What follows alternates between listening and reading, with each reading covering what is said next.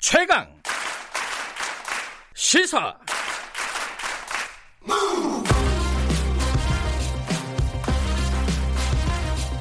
지금 여러분께서는 김경래 기자의 최강 시사를 듣고 계십니다.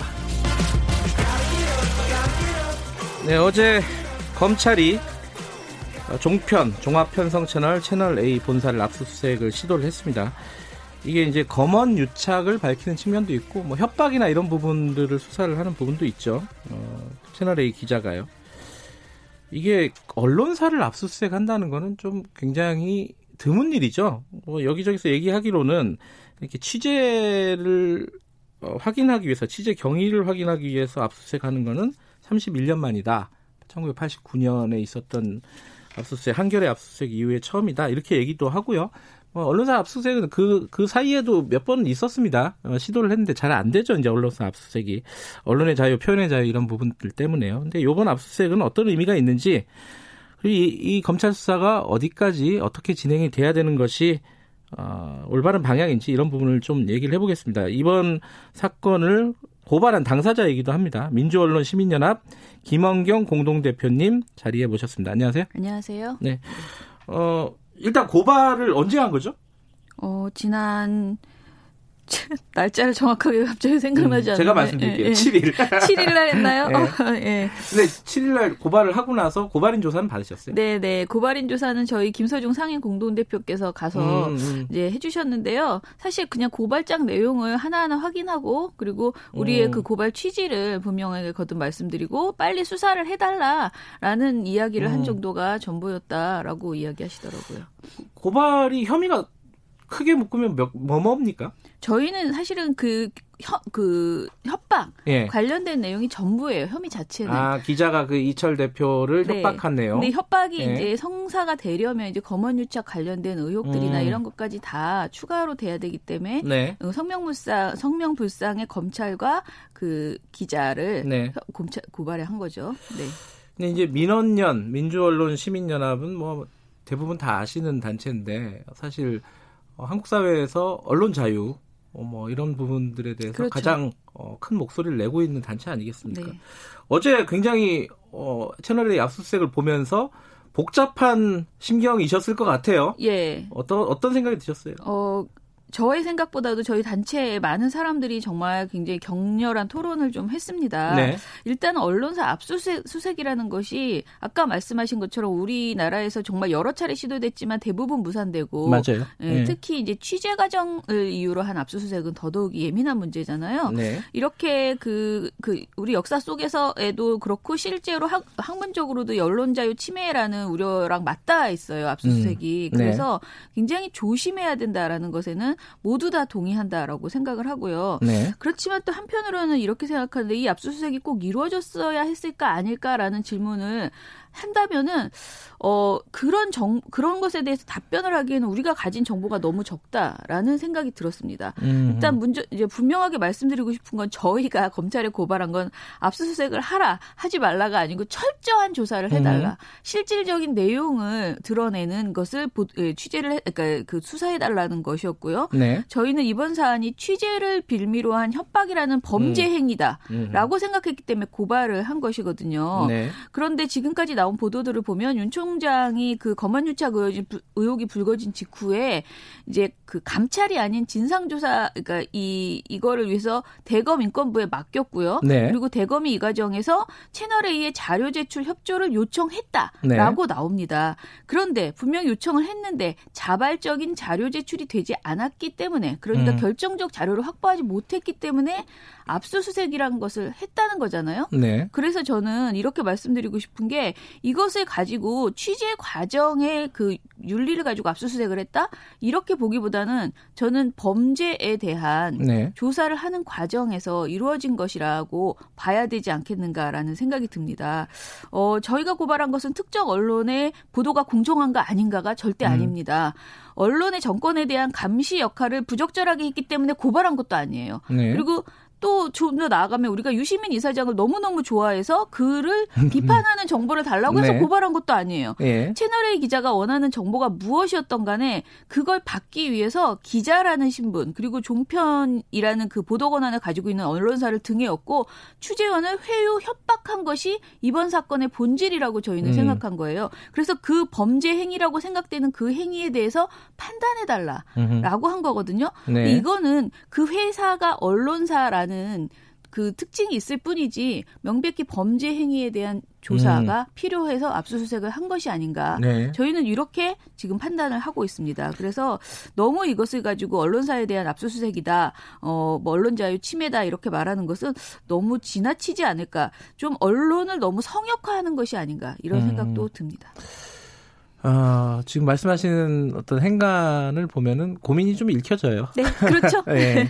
그런데 지금 원래 순리대로 생각하면은 채널 A에서 자체 진상 조사가 제대로 됐으면은 네. 사실 여기까지 갈 필요가 없는 거잖아요. 그렇죠. 어디까지 채널 A는 지금 그 여러 가지 의혹에 대해서 답변을 하고 있습니까? 아예 지금 아무 말도 안 하고 있는 건가요?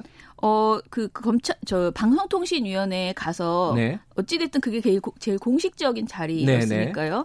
채널A가 이제 답변한 것을 보면은 기자의 행위 자체는 부적절한 행위였다는 것을 인정을 하지만 네. 그것이 이제 채널A의 조직적인 개입이나 네. 상부의 지시에 의해서 그런 것은 아니다. 음흠. 라는 것 정도인 것 같고요. 그건 변명이잖아요. 해명이라기보다는. 그거를 음. 변명, 그러니까 자기네들 입장인 그렇죠. 거죠. 예, 주장을 하는 거잖아요. 그렇죠. 예. 그렇게 이야기한 거고, 어, 그리고 대부분의 내용들에 있어서 좀 입장을 정확하게 내지는 않고 있다라고 음. 그렇게 보여집니다.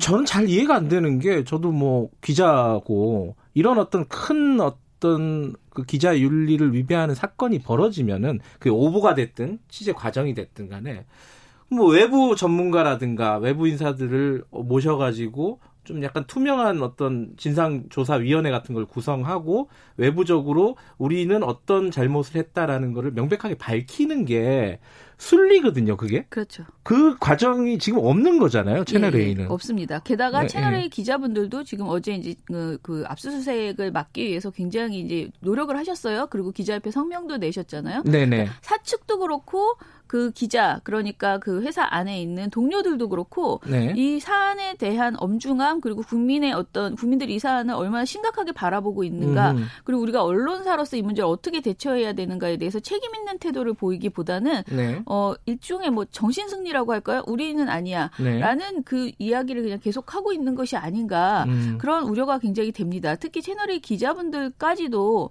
어 사실 어 내부 내부적으로 보면 아 이건 너무했다라는 걸 분명히 인정하실 분들이 많이 있으실 텐데요. 네. 어 대- 지금까지 나온들 성명 입장들을 보면은 그냥 사측의 입장을 그대로 어 뭐 비슷한 주장의 수준으로 네. 계속 하고 있는 것 같아서 좀 안타깝다, 좀 성찰이 필요하다라는 생각을 합니다. 지금 사실은 어 그 채널의 기자가 협박을 했다는 거는 팩트예요. 왜냐하면 녹취록들이 네. 있고 거기에 대해서는 적극적으로 부인하지 않습니다. 네네. 채널 A도. 네. 근데 이제 남은 쟁점은 두 가지인데 하나는 채널 A에서 그 기자 말고 윗선이 어디까지 개입이 됐느냐. 네네. 요거랑 또 하나가 검찰과 유착이 그게 과연 사실인가? 그쵸. 검사장과 네, 유착. 네. 자, 첫 번째, 어, 채널A 윗선이 어디까지 개입이 됐는가? 요 부분은 저희들이 그 제보자 X라는 분 있지 않습니까? 네, 네. 채널A 기자를 직접 네. 만났다는 분. 그분이랑 인터뷰했을 때 들었던 내용이 있습니다. 그 우리가 준비했던 두 번째 녹취 좀 잠깐 틀어 주시죠. 채널A 지금 그렇게 부인할 수밖에 없는 게요. 네. 그 채널A 그 법조팀 기자들은 네. 그, 그 정에서 있는 게 아닌 것 같아요. 왜 그러냐면 네. 저한테 그 윗선 간부들도 다 이걸 핵심적으로 알고 있다. 네. 또 그 윗선 간부랑 같이 만나자고 제안을 한 걸 제가 거부했거든요. 아하. 그리고 네. 또 거기에 보면 그 또 그 제 녹취 파일에 듣는데 채널A 사장님도 이, 사, 이 사건에 대해서는 알고 있다. 이렇게까지 얘기를 했어요. 음. 자, 이게 제보, 이 채널의 기자를 만난 그 제보자가 들었던 내용은 사장까지 알고 있다예요. 네, 네.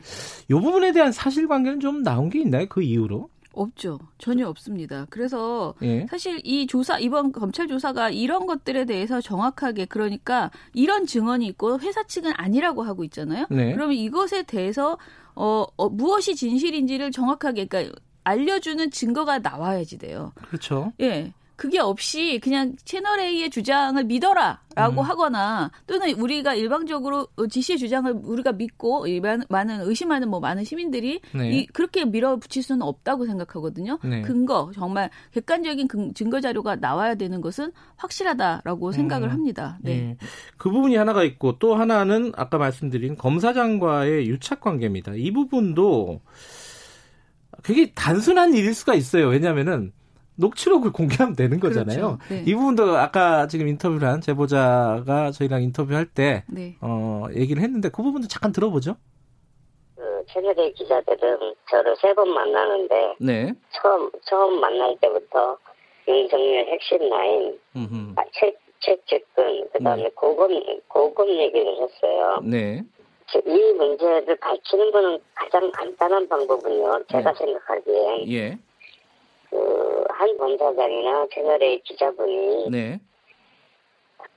이전 오늘 이전 두 달간의 통화 기록만 서로 제출하면 될 것 같고요. 아, 네, 네. 저한테 들려줬던 그 녹음 파일을 그냥 공개하면 될 것 같아요. 아하. 그러니까 뭐 간단한 얘기죠. 통화 기록을 보면 통화를 했는지 안 했는지 알 수 있을 것이고 그렇죠. 녹취록을 아, 통화 음, 음성 파일을 공개를 하면은 어, 그 사람이 누구인지 알 수 있을 것이다. 이건데, 네, 네. 이것도 뭐 지금 전혀 이 부분에 대한 사실관계를 밝히고 있지 않은 거죠. 예. 그리고 이제 이번에 어, 압수수색을 통해서 이런 녹음 파일을 확보하거나 네. 뭔가가 나오면 되는데 문제는 이게 사실은 좀 늦어졌다라는 거잖아요. 아, 왜냐하면은 음. 이 일들이 벌어진 지가 지금 한 달 넘게 된 사안이고요. 고발한 지도 꽤 됐네요. 보름 그렇죠. 가까이 됐네요. 예. 예. 그렇기 때문에 이런 디지털 증거를 좀 빠르게 확보했어야 된다라는 음. 그런 아쉬움이 굉장히 많습니다. 특히 이제 검찰이 정말 자신들이 이번 일과 무관하다라고 생, 주장한다면 그걸 음. 입증하기 위해서 자신의 명예회복을 위해서라도 굉장히 빠르게 그 증거 확보 노력을 했어야 되는데 네. 이것을 이제 못해서 어, 지금 어쩌면 없을 수도 있다, 뭐 어쩌고저쩌고 음. 이런 것에 대해서 굉장히 아쉽게 생각을 합니다. 그, 지금 아까 브리핑에서 잠깐 얘기했는데, 이번 영장 청구에서 그 해당 검사장은 네. 빠져 있어요. 네. 그걸 보면 이제 이미 특정은 돼 있잖아요. 의혹의 의혹의 당사자가 누구인지 특정은 돼 있는데 네. 그 영장을 치지 않은 걸 보면은 검찰이 수사를 제대로 할 의지가 있는 건가? 이런 의심도 좀 들어요.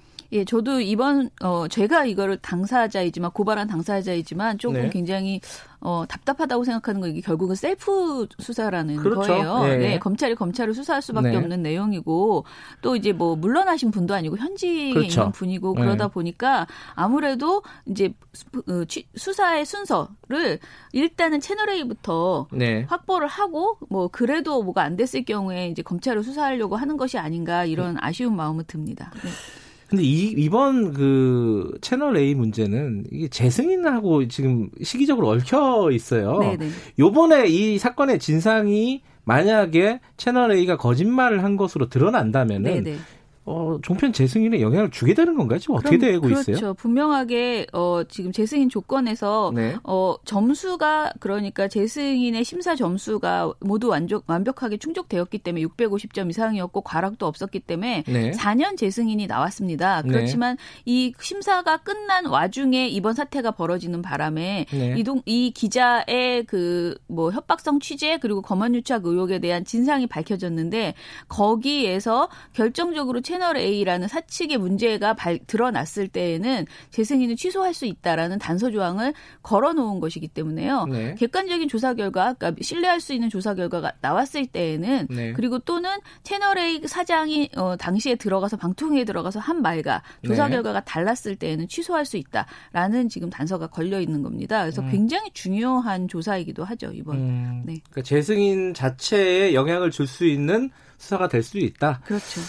근데 아까도 잠깐 말씀하셨지만 검찰 수사 관련 언론사를 검찰이 수사했던 경험들이 굉장히 많아요. 네. 제대로 됐던 적 거의 없어요. 그죠? 네, 그렇죠. 예, 음. 요번에도 기대하기가 좀 쉽지는 않을 것 같다는 생각은 듭니다. 예, 그렇습니다. 한 가지만 더 말씀드리고 예. 싶은 예. 게 있는데요. 10초밖에 안 남았어요. 아, 정말요? 그 예. 그 지금 보도들을 보면은 이제 아까도 말씀하셨는데 MBC하고 채널 A를 굉장히 비교해서 이야기를 음. 하거든요. 사안의 경중과 그 압수수색을 왜 똑같이 안 하냐. 양, 음. 양 방송사인데 이렇게 말하기는 굉장히 부적절한 그런 음. 프레임이다라는 생각입니다. 네. 알겠습니다. 네. 오늘 고민이 많으신 민원경, 민원연 공동대표 모셨습니다. 고맙습니다. 감사합니다. 자, 1부는 여기까지고요. 잠시 후 2부에서 8시에 어, 돌아옵니다.